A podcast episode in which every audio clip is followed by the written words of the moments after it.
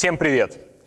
В середине июня Департамент ООН по экономическим и социальным вопросам опубликовал доклад «Мировые демографические перспективы 2019».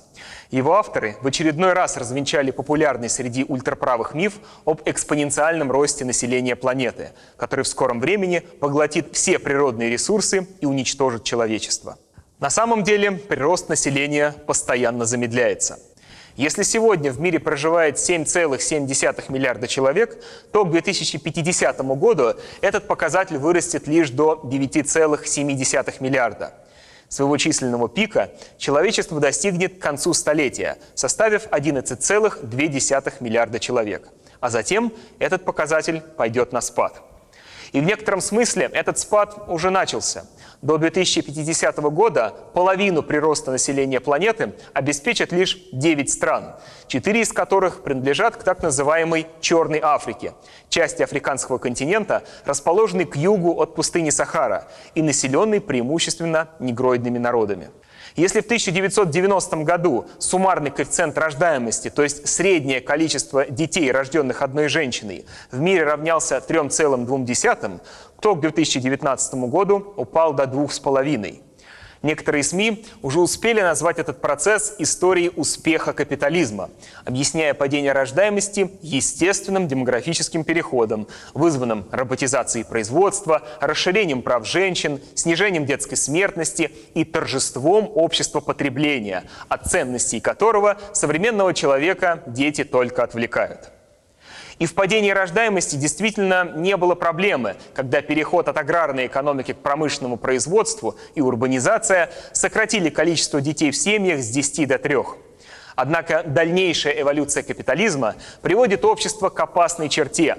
По прогнозам из все того же доклада ООН, к 2050 году 70% населения планеты будет жить в странах с коэффициентом рождаемости менее 2,1 Авторы видят в этом большую угрозу, справедливо отмечая, что данное обстоятельство делает невозможным воспроизводство населения в этих странах без миграции. Если бы у меня была возможность перевоплотиться, то я хотел бы вернуться на Землю вирусом-убийцей, чтобы сократить численность населения. Эту фразу приписывают принцу Филиппу, мужу английской королевы Елизаветы II. Однако, вне зависимости от того, была ли она когда-либо произнесена, в современном мире такие экстравагантные методы оптимизации численности населения не нужны. Капитализм делает это сам. Роботизация экономики в условиях капитализма направлена на максимизацию прибыли инвесторов, а не на удовлетворение общественных потребностей. Эта система порождает новую социальную группу лишних людей – Впервые они появились в западном мире в 70-е 80-е годы прошлого века после масштабного переноса производств в регионы с низкой оплатой труда.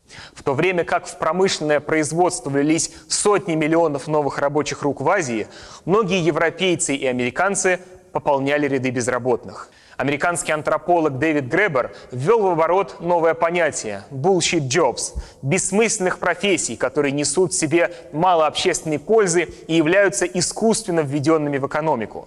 Ученые отмечают, что за последнее столетие количество производительных рабочих в западном мире уменьшилось несколько раз. Однако это не привело к резкому сокращению рабочего дня, как это предсказывали Кейнс или Маркс. Вместо этого капитализм нашел им другое занятие – Экономику наполнили всевозможные контролеры, полицейские, телохранители, секретари, аудиторы.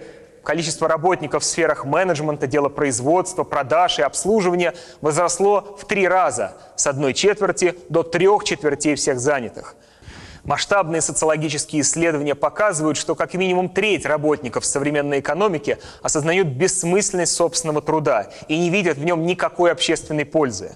В странах Западной Европы и Северной Америки эта доля достигает 50%.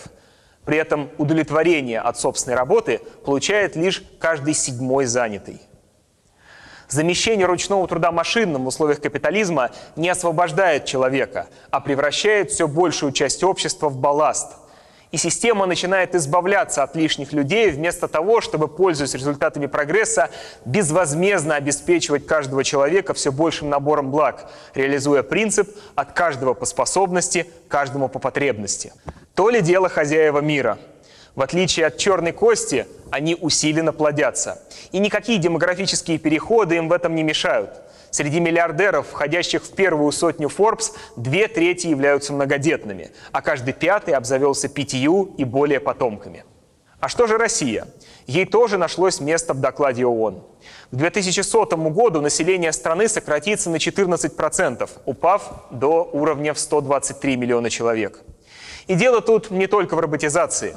Наша страна, как и большинство республик бывшего соцлагеря, уже три десятилетия лидирует по темпам депопуляции. Миллионы лишних людей здесь образовались после того, как, интегрировавшись в мировой капитализм, эти страны заняли место на его периферии – Деиндустриализация выбросила на обочину жизни рабочих и научно-техническую интеллигенцию. Стремительное сужение социальной политики государства все больше ограничивает возможность содержания среднестатистической семьей хотя бы двух детей – Структурная деформация российской экономики привела к тому, что в четырех сотнях крупнейших компаний России, создающих половину совокупного общественного продукта страны, занято около 12 миллионов человек, то есть всего 15% экономически активного населения.